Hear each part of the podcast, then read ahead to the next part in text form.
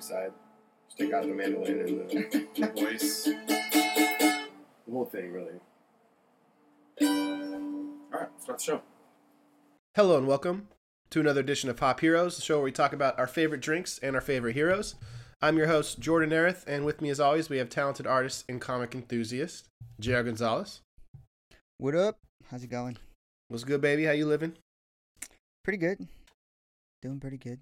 A lot of content in life, so. Content in life? Mm-hmm. Like? A lot of. That like Mortal Kombat trailer leading the charge of hype. Mortal Kombat trailer. Yeah. I literally have like 5 days of comic books to read, reading Expanse, TV shows, trying to make as much money as I can. Full of content. Full of content. You like this episode? Just full of it. Full of content. Awesome. Full of it. I'm full of it. Then we got our third host, the bearded Barlow. ZB, how you living, kid? The bearded boy. I'm good, man. I'm good. You know, just tons of content. You know what I'm saying? Just got so much content in your life. No, I'm good. I'm good. I started watching this show this weekend. I don't know if you guys have heard of it. It's called Lucifer. Mm-hmm. Yep. And it's actually from a comic book, too. Yeah, it is from a comic book. And I don't know, it's like bad, but like I still watch. Like it's like I feel like it's like not good for me, but like I'm like it's not like a riveting TV. It's like a episode by episode whodunit, but like Satan is one of the detectives, and he's like a fallen angel and trying to prove that he's not bad, and it's all kinds of wild stuff. But that's been I've been slamming it this weekend, so that's basically where I'm at. All right, that's where you're at. That's an eventful weekend. I just hopped on Peaky Blinders, which I've been told to watch for like years. Yeah, I heard that's pretty good. It's fucking great. I just finished the first season, and great. I'm into it. Mm-hmm. But yeah, I mean, everybody had a pretty big weekend. I think we're all a little recovery mode right now. Maybe not you, JR, because you're not as irresponsible as Zach and I, but the hangover. I feel I can see it in your eyes, Zach. I feel great. You feel great? About. Yeah, I feel like a million bucks. You look terrible, so that's good. That's good to hear that you feel great. I saw on our story, but I went to Card Kingdom for the first time with Fernie yesterday, and we got a booster box of a little Magic the Gathering, a little MTG action. So we split the booster box, opened up like 40 booster packs, and built decks and dueled till like 4 in the morning. Who won? We split. Like completely even? Yeah, well, we do like matches, you know, and we split matches. So it got to a point where we just had to go fucking home because it was too late. But that's the first time I've ever done the booster box thing, and we did it at this bar called some random bar, and it was like throwing a steak in a lion's den. Man, the females were just flocking to our table because I bet. Popping these booster packs out, just like fucking cha-ching. Like, damn, wow. So they're like, wow, ballin'. Look at those guys with those Magic the Gathering cards. Let's look how go organized see what he they're is. Doing. He's like categorizing them by color and stacking up all across the table. And fucking not only did they get booster packs, they got fucking like 40 of them, a whole box. Like, they must be so fucking well off, and like nobody's doing. It was like kind of like, just get the fuck out of here. I'm just trying to, you know. I'm trying to live. Dude. I'm trying to live my life. Wow. No, nobody even looked at us, actually. And the bartender eventually was like, are you guys going to get out of here soon? Because we have people waiting. Because we were there for like 2 hours opening these booster packs. So, yeah, it was a good time. I made a white-black angel cleric deck, so not to brag, but... yeah, so we're recovering, but we have 2 episodes to talk about today of WandaVision, episode 6 and 7, and then we got another delicious addition from Silver City to talk about. So before we go into the comic book world, let's dive into that beverage breakdown. Break it down again. So last week, or I guess 2 weeks ago now, we did Mystic Mojo from Silver City, and they just dropped a new beer, temporary limited edition. They dropped on the 18th, called Mystic Kiwi. So following the Mystic theme, and since we're still talking WandaVision and all the mysteriousness of that, it just fits. It just makes it right. And so Brandon was down there in Bremerton. He grabbed me a couple of these big boys. Mystic Kiwi. It is 7% IPA. The description of it is very intriguing. Super fluffy, hazy IPA utilizes locally grown kiwis from Bainbridge Island. The sweet and tart kiwi notes mingle with citrus, Simcoe, and Chinook hops that impart a myriad of piney, dank, and citrus fruit hop aromas that float along a pillowy base of oat, wheat, and milk sugar. The result drinks like a dynamic hop fruit smoothie. So, pretty similar to the Mystic Mojo. They love the milk sugar, which is basically just lactose. I had to find that out by looking that up. But this whole fruit hop smoothie IPA approach. Fruit hop smoothie? Yeah, so I don't know. Look how creamy that is. It looks, yeah, it does look pretty cloudy. It's the lactose, man. I think that's what it is. It's like when I hear, wasn't it Nate that had that like cake tasting beer? Yeah. Oh. Nimoli, okay. Yeah, that is wild. It is like pillowy. It's like a smoothie. It's soft, but it's really tart up front, and then it has like a little kiwi sweetness at the end. Like, it's a fucking, like you went to Jamba Juice and got something. Like, that's wild. A Jamba Juice beer, dude. Yeah, that's like a smoothie. I'm on it's board. Delicious. No, dude, it's really good. It's just like, it's almost like a sour, but it's got a layer of sweet that knocks it out. Like, damn, I can't even explain that. You got to try it. They only sell it in 22-ounce bottles, and they only sell it at their restaurant or their brewery, so very difficult to find. But if you are in the Bremerton area, yeah, it's exclusive shit. Hop on this. It's going to be running out, I'm sure, soon. But goddamn, that's good. I like it. Don't Silver put them City in your freezer either. Strikes again. Yeah, put them in your freezer so you can save them for good keeping. Safe keeping. Fucking Zach. I actually, so when Brandon was down there, I had him grab me two of these, and I had him grab me two Strange Loves. So we got those for the next week episode. The ones that Zach destroyed that we never got to try. Famously destroyed. Excited to bring those babies back.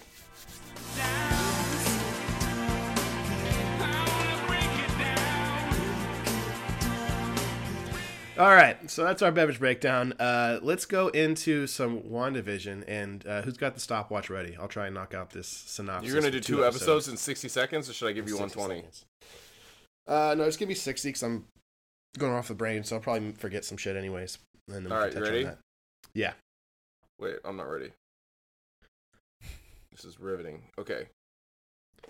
Ready, set, go! Episode 6, we have... starting off a Malcolm in the Middle themed show. So, very early 2000s rock music, kid theme, playing around, running, kind of old VHS recording. They nailed it to a T.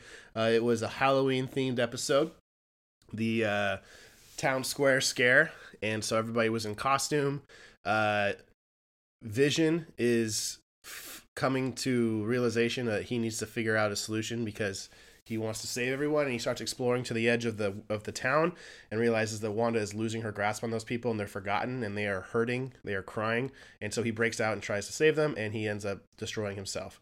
Wanda realizes this and extends the Hex out to save Vision and in turn encapsulate everyone else into the Hex. Episode 7, we have... Zach, you're making me nervous, Zach. In episode 7, we have... what happens in episode 7? There's a big reveal at the end. I know that. I was just watching it, too. Oh, okay. It's Modern Family themed. So it's the documentary style interview. Wanda's losing grasp on her power. Things are changing. Things are fluttering. She's definitely overextended herself. You can tell. Agnes takes away the kids for her to kind of give her a little bit of a break. Meanwhile, Darcy and Vision are going around trying to get to Wanda, but Wanda is putting up roadblocks to stop them.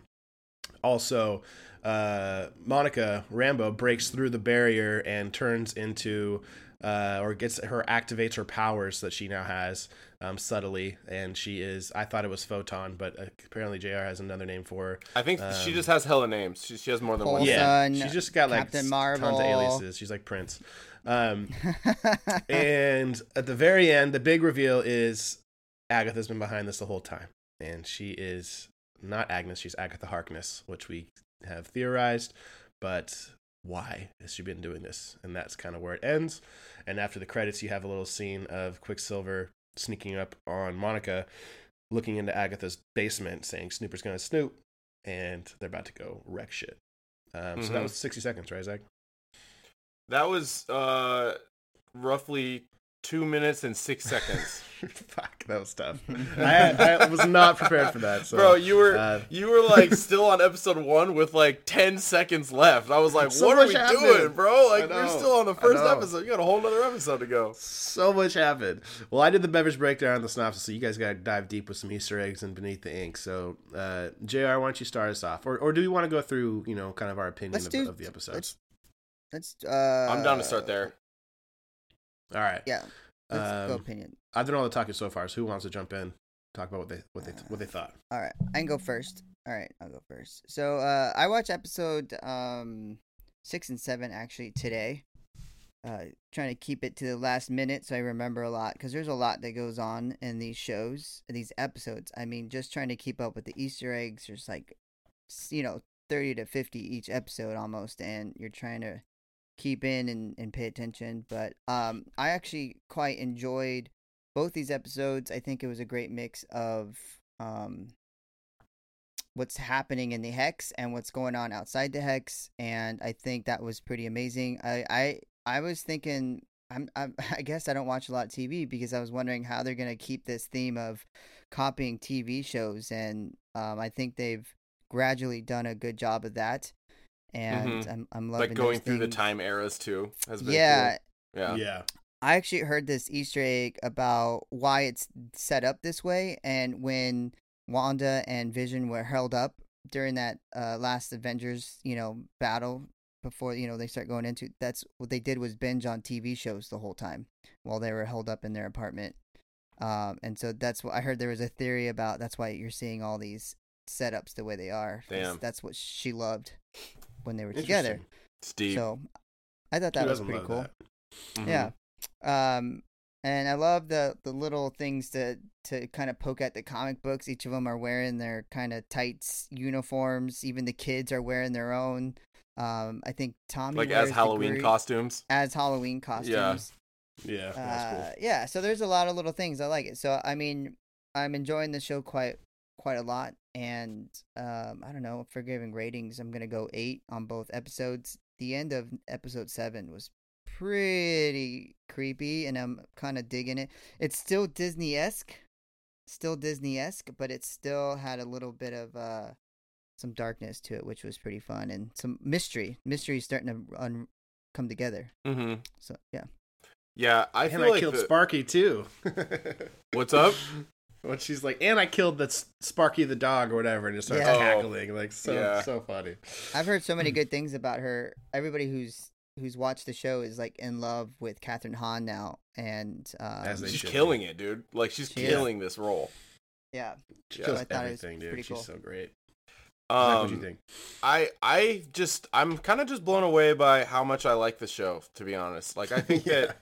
I keep coming back to that as a central theme for WandaVision, but it's just so true to me. Like, I was really thinking this was going to be trash, and it's like not at all. It's actually like dope, really good, well thought out, well done, super interesting, and really feels like it's going to be kind of the setup for the rest of this phase for MCU.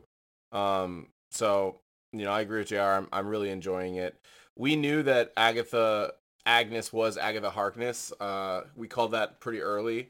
So it wasn't like a big reveal or surprise, but, to see her lair was super dope. I thought it was funny to me when in episode 6, when Vision gets out of the sphere. Well, first of all, as he was getting out of the sphere, I was thinking to myself, like, how is this even going to work? Like, this dude's not real. He's dead. Yeah. He's hella dead. So how are we gonna leave this dream world, bro? Like, you are not alive. So as he went out, he was starting to. It's almost like Thanos snapped on him again. And I remember like talking to Alicia about it, and I was just watching that scene, thinking like, God, am I gonna have to watch this guy die for a third time? I feel like I've watched this guy die so much, bro. Like, this guy's just getting wrecked left and right. So that was funny. And yeah, but what's interesting is that Wanda's like seeming to lose control of the realm around her. Like, it seems like she's like, her grasp is kind of slipping. And so I think it kind of like My theory is that she's not necessarily the one that's controlling it. I mean, I think we've already kind of touched on that. But also, I'm not convinced that, like, Agnes is the big bad of the... Like, I think everybody came away from episode 7 thinking, like, oh, now we know who the villain is. And I am not convinced that we do. Like, actually, I'm not sure if I'd kind of put all my money on her being the big bad of the season. Like, I wonder if there's something more going on, or like a higher up that she's kind of operating under to make this thing happen. So that's kind of my question, my open questions that I have left for the season. But I mean, overall, I thought they were really good, and I'm like really enjoying the show. Yeah. I mean, it's been just like, I knew that when we started out, we were like a little nervous that they were leaning so far into the 60s and 50s humor, and it was just hope for the turnaround, and the turnaround's come in full force. And you see the plan from the start to finish, what they've been wanting to accomplish, and they are just nailing it. Yeah.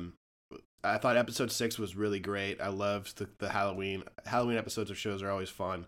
But when Vision went out to the outskirts of the town and saw the people that were in pain and frozen and crying, like, that was deep. It got kind of dark. That was fucked. They were like crying, but like frozen. They can't move. It was like whoa. Repeating actions, you think about the reality of the situation, and it's I thought that was really well done. I thought one thing was interesting when Quicksilver said, when they're talking about Vision being hurt, and goes, "What happened? Your dead husband can't die twice," or whatever. And then she tossed him. That makes me think that he's not really himself. I think that was like he's like not actually edgy, Quicksilver. Yeah, I think that was like an edgy line that I think would be only portrayed as like if a villain was pulling some strings. That could be just pulling out straws there. In episode 7, I thought that the Modern Family delivery was so great, and like the interviews of Vision, like on the side of the road, just like so like lackadaisical. Then eventually she's like, "What the hell am I even doing?" And takes his microphone off. Like, it was so funny. And I am curious to see what's the theme of the next episode, because they've done like decades of sitcoms, but like Modern Family's kind of current. Like, I don't know what else they're gonna do. Like, what's is the next Modern Family still running shows, like episodes? I think it just finished last year. Okay. So I don't know what kind of structure would be next. My only thought is maybe like reality TV, like a Real Housewives type thing or something, like that's super kind of trendy, but I don't know. I'm intrigued to see where they go. Is it possible that they, like, now that they're like pretty current in that idea, that they just like break from it completely? That's a good. There's 2 episodes left. They could break from it. There's 2 left. Yeah. They're gonna go to 9. I believe so. Okay. Yeah. So I don't know. That's interesting, but I do agree with you that it's not Agatha that's the big bad. I think we still haven't been introduced to Ralph yet, and I think that's gonna be the. I think. What I feel like is happening is Agatha is letting Wanda run rampant, so she'll get weakened, because she's definitely extended herself to this point where she can't control everything. Mm-hmm. And when she's weak enough, I think she's going to use her to open up a portal to Ralph or something. I think she needs Wanda to release Ralph, whoever Ralph is, if that's Nightmare, if that's Mephisto or whatever. So my theory is that she's letting Wanda just play around and get weak and distracted, and then when she needs to strike, she can use Wanda and can maybe control her because she's not strong enough to defend herself or something. But I'm still waiting for that Ralph character. I feel like this feels to me like Mephisto's going to be the big bad, and it feels to me that Mephisto might even be the big bad for the entire phase. Like, Mephisto might be the Thanos of this big bad, and like ultimately the final battle. That's kind of where I'm leaning towards right now. Yeah, I think that makes sense, and I know that there's talks of like there's in the Loki commercial, there's a demon in one part of the commercials or in the trailer. So the commercials in these episodes, by the way, were fucking hilarious. That Yo Magic yogurt commercial with the kid can't open the yogurt packet and he's like just dies on the island. Like, it was so dark. Yeah, and then the depression commercial, Nexus, because the world doesn't revolve around you. Yeah. You know what's wild about that depression commercial is that now that we're like in the modern times of in the show, the commercials look like more current commercials that we'd see. And as I was watching the episode, that commercial came on, and Alicia was like, thought it was real. Like, she didn't realize that it was like part of the show. She was like commenting on this, like how weird the commercial was. And I'm like, this is still the show, you know? So like, I thought that was funny. Like, now that we're getting more into more modern TV style, it's tricking some people. Yeah, that could have very well been an actual commercial. Mm-hmm. All the side effects. The side effects are, you're going to feel your feelings. Who do you guys think is going to play Mephisto? Who would you want to have? It's going to be a lot of makeup. And it's going to be a lot. It'll probably be Josh Brolin. Seems to be like the move. Just pull him in when they need somebody to be a villain. Josh Brolin? No, I don't know. Who knows? I think somebody that's... He's a fucking manipulator, so it's got to be somebody that can talk. Somebody's, it could be anybody. There's like kind of Jared Leto egg.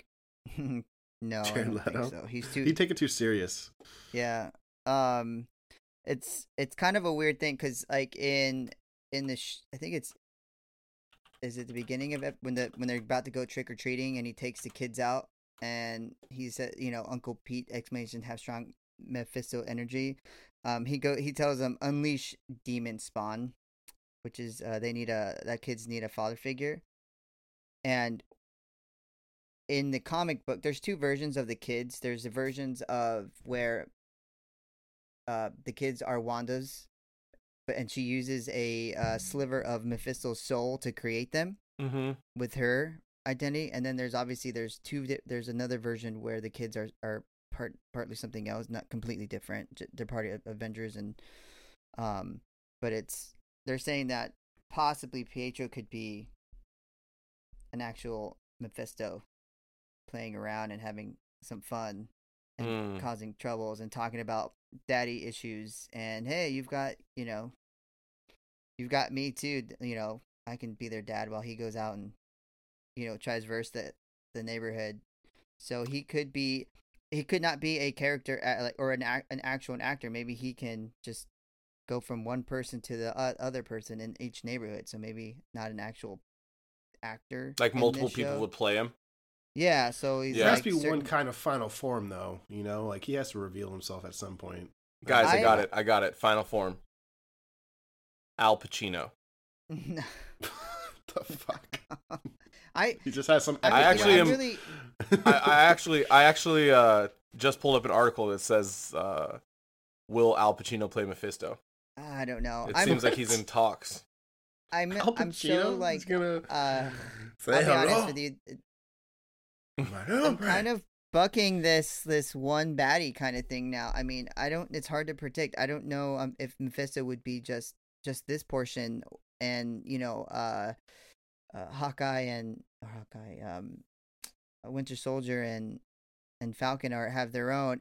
I'm starting to get a really weird vibe, as in Disney is gonna do whatever they can to make you think one way and then go a different completely way. Yeah. And having one baddie just seems so obvious. Yeah. I don't know if that's a trick or not. And maybe Mephisto is just a part of a bigger picture that includes Thor and. I mean, they're having the Eternals, and the Eternals are, you know, from space and godlike, and it's like, are they going to have one god, or maybe there's going to be just a massive multi-bad person? You know what I mean? Like, mm-hmm. I don't know. I'm kind of feeling a little bit different about having the one bad guy scenario for the whole Phase 4. I think that we're going to learn a lot more in the season finale of WandaVision. Yeah, because I think that the season finale is gonna be revealing as to like what they're planning for the rest of the phase. Because they're definitely using this show to like kick the phase off, and so all we can do is speculate. Yeah, it's so hard. I mean, anytime I read Mephisto, he's never been the ultimate baddie. He's just been the guy who starts the wheel spinning. You know what I mean? Like he's just the guy who's always been, hey, I'll do this part for you, but the rest is up to you kind of thing. And I feel like this almost feels like that. Like, hey, I'm just having a little bit of fun. Thanks for creating my kids. Now I get to take them with me. Dude, and look. Oh, go ahead. Sorry. Oh, yeah. But, I mean, that's all I got. I mean, that's how it just feels right now. I'm looking at Mephisto's list of powers. Let's Mephisto's powers. Oh yeah, I saw that the other day. Superhuman strength, superhuman speed, superhuman stamina, superhuman durability, regenerative healing factor, immortality, magic manipulation, mystical deal, He makes mystical bargains. He can make you do contracts. Yeah. Shape-shifting, ensnare astral bodies, dimensional entrapment, netherworld dimensional power tap, reality manipulation, penance stare, immunity, and medium awareness. Penance stare. That's like Ghost Rider shit. Motherfucker sounds OP, bro. Yeah. Yeah, but I'm like JR, like I've never seen that him be this ultimate baddie. Like Thanos, I feel like is like normally like an ultimate baddie in the comics. Yeah, like Mephisto's always kind of like Mephisto's a side character. Yeah, I feel like Mephisto's not Thanos. You know what I mean? Yeah, that's why I'm having a hard time having one baddie right now, or maybe it's not him. I mean, if Thanos is like a 10 or a 8 or whatever, depending on powers, and Mephisto's like right there with a 7, but he's never been like. Anytime I've ever caught Mephisto, he's always in the background and just fucking around, like just not even trying to like take over the universe. Like he has his own world. He loves that world, and he just sometimes he gets bored and steps out of it for fun. And like I put in our Instagram post when we did like these character breakdowns, and Mephisto, all he wants to do is get these like souls of really super good people, and like that's why he went after Peter Parker, and he goes after Scarlet Witch, and mm-hmm. Scarlet Witch is a little bit dark though in the comics, but I think that's it's just the more and more I watch this, the more I realize, man, this is who knows where Disney's is gonna take this, and I think that's the fun part. I think they've for sure. If we're comparing phases, really like different. Think about where we were in phase 3 at this point. This is Iron Man 1, like. There's no way we would have known the big baddie in Iron Man 1. Because no. Thanos wasn't even like a fucking figment of like thought at all. It was just like, holy shit, there's an Iron Man movie. Whoa, that's crazy. Comic books are movies now. Like I remember and that like, was like, that was the big thing. Yeah, Ironmonger was the big baddie at that point. And I think that, this is obviously much more choreographed because they've gone through it, so they know what they want to accomplish more so maybe. In phase 3... they might not have had it all lined out to where they knew it was going to work out like the way it did. It just kind of kept building and building. And so maybe they do have more linear thoughts in this, and this is a much more choreographed jumping off point than Iron Man 1. But at the same time, I still think there's so much time to go. They're not going to reveal the big baddie anytime soon. So if Mephisto comes out early, I don't think he's going to be the epic ending. I agree. So, JR, sure, what Easter eggs did you pull away from this one? So episode 6, there's the Quicksilver was a big one. Obviously him coming in, Age of Ultron, there's at the beginning where they actually show I blurred these together, so I hope I get this right. Interesting, Peter's effect is very much how the power was represented in Age of Ultron and not how it was in X-Men films. He seems to have at least some of his memories. Pietro, assuming that he is the first one in place.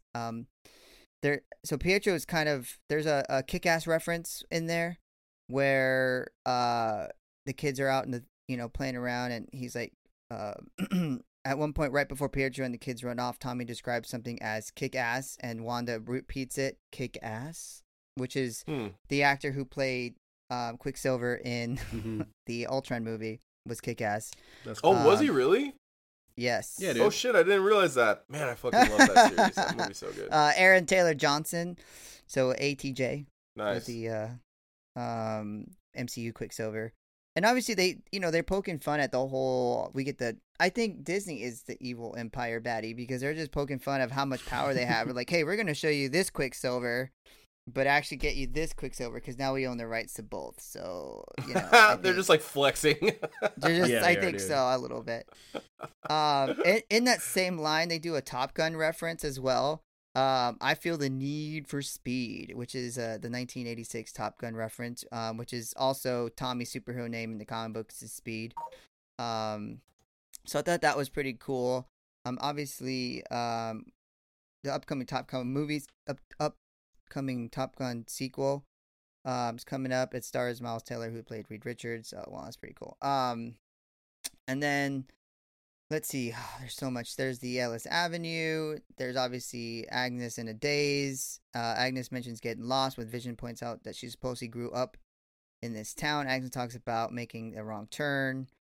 Agnes Cray's laughter goes perfectly well with her costume, giving her off some wicked Wizard of Oz themes. I thought that totally gave me the wizard, like right off the bat. That was a lot of foreshadowing. That's that whole scene. Like when Vision and her had that conversation, I remember thinking like, bro, first of all, that girl lying. Like absolutely, she is lying. And then when she had her little laugh and it was like all witchy, I was just like, okay, yeah, she's the witch. She's got the cackle down for sure. She's got that cackle down. Man, Jordan's in love, I think.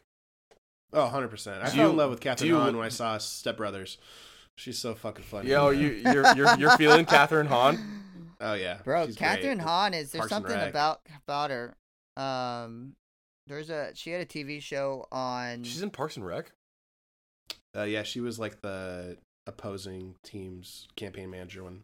She was Paul Rudd's campaign manager. Oh, that's right. Yes. Yeah. She was the bigwig political campaign manager from Washington, D.C. that like came down and gave Leslie Knope all sorts of help. Yeah, okay, I remember that. Yeah, that gives her range from being Park and Rec to having her own like one season kind of drama in on Amazon with Kevin Bacon, and I mean she gets like hammered and like.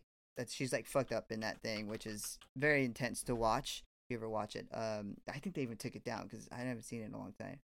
But her acting chops are. It was too heavy for Amazon. They took it down. Jesus, dude, I think they took it down. There's a couple shows they've taken down off of there. So I thought that was pretty great. Let's see what else. This is the episode where Monica Rambeau starts to show her her superpowers coming through. They're obviously her Darcy on. You know, talks about her DNA starting to be altered from crossing the barrier twice. I'm not sure if that's how it happened in the comic book. I don't remember. Monica Rambeau is an obscure character. I'm going to be honest with you. Not really something I looked into growing up. In the comics? Yeah. I looked up Captain her Marvel since she was exposed to, like, some kind of weapon, like, similar to Captain Marvel. Like that, like overly radiated focus. That makes a lot of sense. So yeah, so I guess this is what's weird though is like crossing through the barrier. That's like I kind of had a beef with that though, because if she has powers and she was like exposed to some sort of whatever like Captain Marvel was, wouldn't she like know it, like, or remember it? Or are we like rewriting her history and then saying that going through WandaVision's barrier gave her powers? And if we're doing that, I don't know how, like, I guess I get it because there was that scene where they were talking about how every time you go in there, your molecular structure is being changed. So we don't know if you're ever going to be the same again. And then she, like, did it and then got powers that way. But shit. Then I want to go through that barrier. I don't know. I feel like the backstory of one time Wanda created a sitcom bubble from hell and I went through it too many times, so got powers, just doesn't, like... I don't know. I don't love it that much, but that's just me. Yeah, and if you think about it, they put a bunch of people through the hex now. Like when she extended it, all those cops. And yeah, what about all the people from the village, like in the town that have been living in that thing? Are they all going to have superpowers? I also think she had to have some kind of. She has history with Captain Marvel, so maybe she had some kind of exposure all previously, and then it's just like activated it, kind of like the mutant gene is activated by certain things or certain times. Who knows? Yep. Who fucking knows? Yeah. But yeah, she has powers now. What was her name? What's her actual name? Monica Rambeau. No, her hero name that JR was saying. Well, I've read it as Spectrum, but there's other people that have called it Pulson, or Photon. I have Photon. Pulsar, Photon, Daystar, Captain Marvel, Scepter, Lady of Light, Sun Goddess. Yeah. Spectrum, she's got Spectrum. Yeah. She's got all kinds of names. She's got so many AKAs. Her AKAs got AKAs. I feel like what that tells me is that in her lore and like her history as a fictional character, nothing has like stuck, and writers keep trying new things. Yeah, which kind of makes me feel like she just hasn't been a super successful character in the lore quite yet. Yeah, she was. From what I think I remember, there was she was the first first black woman she was definitely the first black Captain Marvel, and then I think she was the first black woman to have like almost those type of powers or those like not necessarily a title, but take over like a main character in the Avengers. Do you know what I mean? Mm-hmm. So it's kind of like a big deal. The book actually spiked in cost within the last year. I mean, Action City had it for like $50, and I guess it shot up pretty quickly. $50? $50, which wow. For me, that's not a bad deal. Now it's probably higher than that because not only is she on TV now, which shot that book even higher probably. So it's pretty intense. Just some kind of random stuff from the Halloween. One of the kids in the background was dressed as Mortal Kombat, as Sub-Zero, which we kind of had a little debate on Slack earlier this week. Zach thinks that Sub-Zero gets too much love. I do. I don't think it's fair. They clearly, for our audience, I can restate my point. I think that the teams that work on Mortal Kombat, both in fiction, in movies, and in the video games, put more effort into making Sub-Zero dope than Scorpion. And I feel like they've done that since the dawn of Mortal Kombat, from the very first Mortal Kombat, all across every IP that Mortal Kombat's ever have. I feel like they put more effort into Sub-Zero than they do into Scorpion. And that pisses me off because I'm a Scorpion fanboy. And I feel like that boy does not get enough love. He clearly is the redheaded stepchild of the two. And Reptile though, Reptile's one of those guys too, and he doesn't get any fucking love. Like Scorpion at least gets. Reptile's not even in the Mortal Kombat 11. They just like canceled him. Yeah, he's the Reptile fucking redheaded stepchild like of those group. And there's like the magenta one. Like Rain or something. Yeah. I can't remember his name, but Rain's like in it. Rain's in more. Rain's in it, and fucking Reptile isn't. That's cold blooded. Yeah. Remember he would like take his mask off and shoot acid. Literally cold blooded. Yeah. That was my favorite. Sub-Zero gets all love, but I think Scorpion is a cooler character. I agree. I like his dark side, and I was bummed out in the trailer that he's a normal human, and he's not. They better get some demonic shit going on with him, because I think they do, because he's in flames at one point.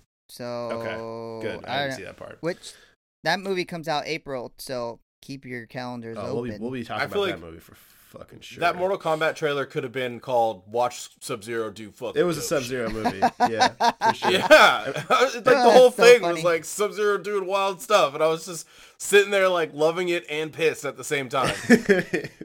It looked amazing, though. I mean, I give people what they want. Zach says you got to tell the people what they want. Sub-Zero. Yeah, you gotta. Jordan said you got to give the people what they want, and I said no. You got to. What did I say? You got to tell the people what they want. Clever. You got to tell the people what they want. You want to WandaVision them. You want to just control their minds, bro. That's not how it works.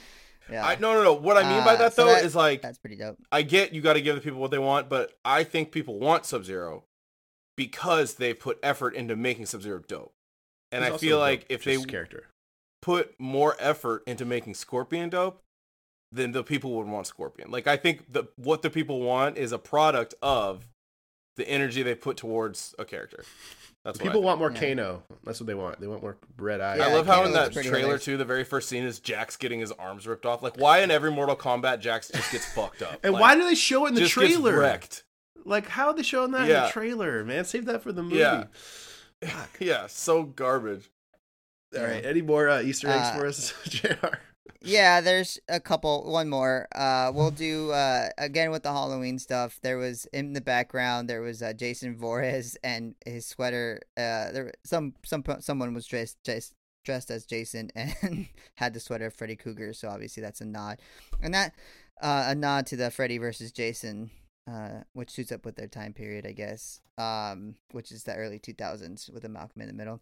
So that's number 6. Like I said, there's a lot. We can pick some highlights. Jump into, let's just do some. That's so much. My favorite things about number 7 were Agatha's cave. Which had the dark book of magic. Wanda's investigation of Agnes' basement leads to her discovering what appears to be an ancient temple, presumably to be the center of the Nexus in Westview, and it's where. If anybody knows about the Book of Magic, that has to do with what's his face, Doctor Strange, and and or it could do with some other magic stuff, but obviously that's what it came up to me when I saw it, the Book of Magic, and he's always trying to protect that as well, Doctor Strange, and it's sitting in her basement, which could lead to the next thing, which is the Doctor Strange and the multiverse, which Kathryn Hahn is gonna co-star in. Yep. So I that was my favorite part of that. Yeah, obviously Monica starts to show her powers, which I thought were a little cheesy to me, but whatever. The Iron Man pose out of that seemed to be a little nod to the man himself, Tony Stark. And Nexus, obviously, you said it's the Nexus, that place, and that was what the commercial was. Yes, in the middle of everything, which is she's controlling and she's petting her cat, you know, and so that seems to be, you know, this is where she had a mental type of breakdown and was sitting in her bed, and there's like little, you know, there's a hex pattern on her blanket, you know, there's she's starting to, you know, have breakdowns, I think, and obviously things are coming apart, and Monica breaks through and she's trying to be the hero right now. But other than that, I think that's pretty much all I have that sparked my interest for how do you guys feel about Monica Rambeau? I was digging her, and then I'm just not, for me, just seemed a little rushed in this last episode with her getting power. I think if she didn't get powers, I think it would be better. But now she's almost like, I'm ready to fight you, Scarlet Witch. And Scarlet Witch is like, no, you ain't. You ain't even clearly my level of power. So how dare you try and challenge me? And there's about to be like rumble in the pod, you know, the A&E 60-day reality show of people in prison, and they're about to go at it. They're about to take their shoes on, or they're about to go laces, and they're about to go barefooted. Bro, what happens when you got content in your life? You got A&E content in your life, bro. Yeah, I got A&E content. They were, there's the sugar snaps, which is a reference to Thanos, obviously, when she's eating cereal. So, yeah, crazy, interesting. That's all I got for now. There's so much. I don't even like. You can get lost in this crap. Such a black hole. At that point, if it's not a productive Easter egg, it's just a little fun, little miscellaneous item. All right, thanks for pulling those, JR. And then Zach, you did a little research on our girl that we've been praising this whole episode, Miss Harkness, right? Yeah, I just have some little. I did a deep dive on Agatha and came up with some interesting things. Her introduction to the Marvel Universe was in 1970 in the Fantastic Four 94. Her powers are pretty kind of straightforward. She's a magic wielder.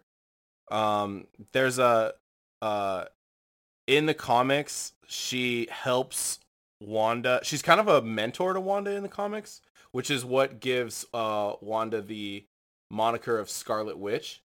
And ultimately, in this version that I was reading, Mephisto is like, I don't want to say father of her twins, of Wanda's twins, but like they came from him, essentially. And we already kind of touched on that, but, yep. Agatha knew about it and Wanda didn't. And Wanda finds out and then in a rage kills Agatha and Mephisto for finding out, which I felt was would be wild to watch on screen. Imagine the drama in those scenes, like, because they're like mentor, best friend, helped raise her kids, then Wanda like goes berserk and kills her and Mephisto. That'd be wild. I'm trying to see what else is like real super interesting. Yeah, that's basically what I just wanted to touch on. Her history with Wanda, her history on helping raise Wanda's kids, and her history of deceit, and ultimately what Wanda does to Agatha in the comics, I think is pretty wild to think about. Yeah. She's there's a I think it's definitely.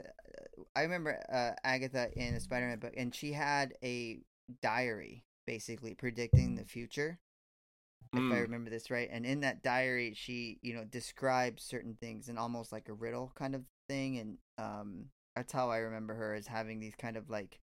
Again, having these powers, but not always seem to not be a forefront enemy or, you know, bad guy or a main character. So she's, again, I see why she falls in line with Mephisto, because she's just, you know, someone picks his diary up and reads it and it's about them. And it's like, how did that happen? Right. And she's just got these magical powers, but she's always been in that background.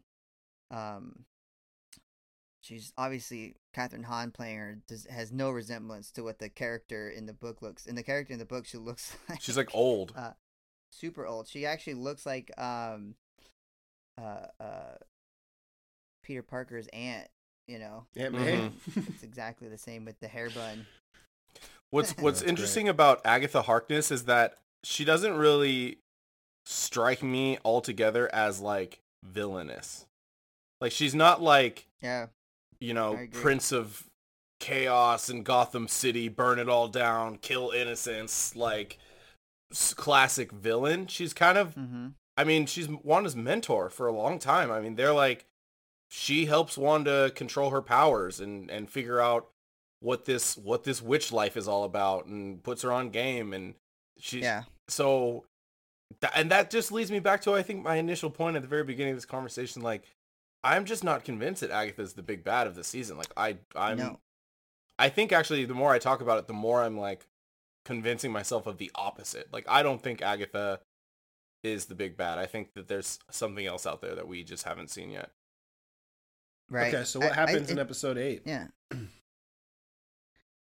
I think that she's got some splaining to do. That's what I think is going to happen. I think Agatha is going to sit Wanda down and explain to her, like, okay, so this is what's happening. This is why you're here. And then, like, introduce in that explanation some threat that we haven't seen yet as a reason why Agatha's here protecting Wanda from whatever that threat is. And that's what I think is going to happen. I think the same thing. I mean, she's been around before like Atlantis. So Atlantis. So I mean, she's got these, like, you know, skills to be helpful as well. So maybe this is her doing. It's so conniving, this whole thing with if Mephisto's involved, because you've got her playing a game that she's being manipulated by Wanda, but then she comes out and reveals herself to Wanda, and it's like everything's like a double cross, triple cross, and I feel like she's trying to, at the end, hey, we can break this together since I'm a magical being from, you know, like, she is actually like was in part of the Salem trials. Like, she was. I read that. She got burned at the stake in Salem. Right. Mm-hmm. So she has been persecuted and, you know, I think, I hate to say, but dominated in a way that she probably hates people like Mephisto, but does it in a way that is conniving and self-preserving at times. Mm-hmm. But that comes out in a way of helping someone else, because I don't know, maybe she's been stuck with this deal with Mephisto long enough, and this is a way to get out of it. I don't know. Who knows if it's Mephisto? Who knows it? I mean, this is why it's so insane. Yeah. It is insane. I think that over under. Oh, go ahead. No, I just think there's going to be some kind of standoff, because I think that Monica and Pietro are about to enter the lair, and I think that Monica is going to think Pietro's on her side, but I think Pietro's going to reveal himself to be Nightmare or one of Mephisto's minions and be under control, and like she's going to like turn around and he's going to be against her. And then it's her and Wanda versus Agatha and Pietro or something. Right. And then they reveal the big baddie who enters at the very end of the episode. And then the whole last finale episode is the battle. Or Vision. Vision has to get in there somehow too. So much can happen. I'm so excited. Yeah. I have a question though. Over, under, there's 2 episodes left of this season. Do we, as an audience, watch Vision die for a 4th time? Yes. In the next 2 episodes. You think we do? So. I don't know how he actually goes. Yeah, I don't think he's going to be able to have his form. I mean, he never dies. He goes. I think he goes back to being. Jarvis. Jarvis? I think he goes back into and I think he sits in there for quite a while until the Avengers come back. which could be Phase 5 or whatever. You know, I don't know. Captain America comes back or something. I don't know. But I think he's. I think they've been trying to get rid of these old characters. This is another way to do it. You know, just put him back into the computer and let him be Jarvis for a little while and help out maybe the new Iron Man or something. I don't know. Man, I think I'm getting kind of tired of watching that character die.